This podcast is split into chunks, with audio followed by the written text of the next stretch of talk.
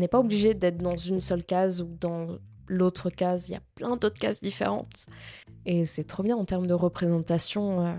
Alors on entend beaucoup de termes. euh, ça peut être assez... euh, ça donne le vertige quand on voit tous les termes qui, qui existent, mais c'est hyper important parce que ça permet vraiment aux personnes d'avoir une représentation. Il y a certaines... enfin, moi, dans mon entourage, il y a eu un propos qui m'a un peu déconcertée, c'est... quand j'ai expliqué que je me définissais lesbienne et non binaire, on m'a dit mais euh, H arrête enfin en gros tu te colles des étiquettes euh, mais sur un ton un petit peu négatif. Et je disais mais non en fait euh, la différence c'est qu'on se colle pas des étiquettes c'est qu'on est dans une société actuellement où la jeunesse souhaite mettre les mots juste sur leurs expériences. C'est pour ça qu'il y a plein de termes qui, qui ressortent. Mm.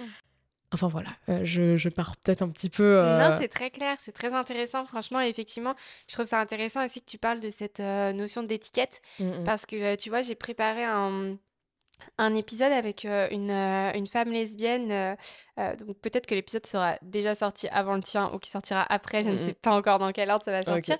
Mais en tout cas, j'ai discuté du coup avec cette femme euh, lesbienne. euh, et le, sujet de l'épisode, c'est en fait qu'elle, elle, elle s'est rendue compte de son homosexualité très tard. Mm. Parce que justement, il n'y avait pas de représentation, etc. Donc aujourd'hui, elle a une quarantaine d'années, il me semble, si je ne me trompe pas. Et en fait, euh, elle me parlait du fait que euh, elle, elle avait du mal à comprendre euh, les, les besoins en fait de tout étiqueter. Et du coup, je me demande aussi si c'est pas une différence générationnelle du fait que nous, notre génération, on ait ces besoins aussi de nommer les choses et de du coup se sentir peut-être assimilé à des communautés précises, alors que peut-être que les générations un peu plus âgées que nous n'ont pas forcément ce besoin. Enfin, je sais pas trop, je sais pas ce que toi t'en penses, mais euh, en tout cas, c'est vrai que elle, elle m'a dit ça et du coup, bah, ça, ça fait sens par rapport à ce que toi tu dis, où on voit la différence euh, de génération. exactement Donc, je sais pas trop ce que toi t'en penses de ce. À ton avis, pourquoi est-ce que la jeune génération a autant besoin de justement d'avoir des étiquettes et tout ce qui peut être reproché par des personnes un peu plus âgées euh? Alors euh, déjà moi personnellement j'aime pas ce terme d'étiquette, c'est très Ouais. péjoratif, mais plus euh, le le fait de vouloir s'identifier, bah en fait euh, bah quand même la- les personnes, la communauté LGBT on reste des minorités Ouais. face, on en parlait face comment dire à la norme de qui est dictée par la société de l'hétéronormativité donc bah forcément quand on rencontre d'autres personnes bah, d'issus de la même minorité, bah, c'est pas l'aspect péjoratif du communautarisme où en fait les personnes restent entre elles.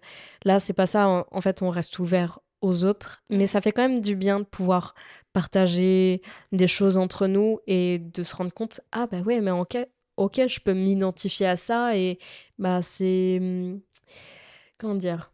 Et peut-être un petit côté rassurant, peut-être. euh, Exactement. ouais, C'est un côté pas seul. rassurant. Ouais, c'est ça, de pouvoir partager nos expériences. Et en fait, d'un point de vue extérieur, je peux comprendre, ça fait hum, un petit peu euh, comme si on restait entre nous. Mais non, c'est différent. C'est juste que ça fait du bien de pouvoir s'identifier parce que hum, à d'autres personnes qui ressentent la même chose, qui vivent la même chose, parce que bon, je pense qu'en France, on n'est pas les plus mal lotis. Euh, mais euh, voilà, on, on a quand même euh, encore des, des violences, de l'homophobie, etc. clairement. Donc on, on ressent de la violence, de la haine. Et bon, quand on voit le contexte actuel, je vois qu'on on régresse quand même un petit peu. Mm, clair. Donc ça fait un peu peur pour, pour l'avenir. Donc ouais, c'est vrai que ça fait du bien de pouvoir échanger entre nous. Cet extrait vous donne envie d'écouter la suite Retrouvez l'épisode en entier mercredi prochain sur toutes les plateformes d'écoute. À très vite